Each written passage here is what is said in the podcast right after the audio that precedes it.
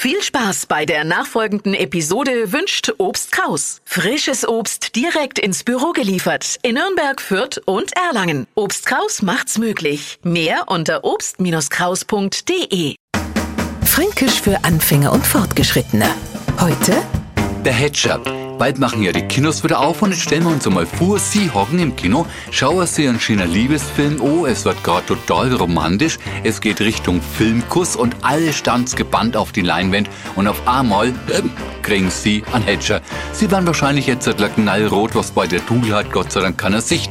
Ah, schön peinlich, man muss vor einen Haufen Leute einen Vortrag halten, man holt nur mal schön Tiefluft und nur bevor das erste Wort rauskommt, Batsch, äh, ein Hedger.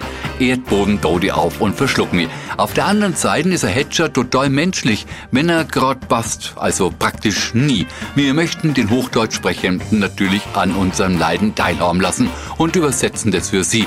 Der fränkische Hedger ist ganz einfach äh, ein Schluck auf.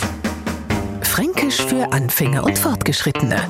Täglich auf Radio F und als Podcast unter radiof.de.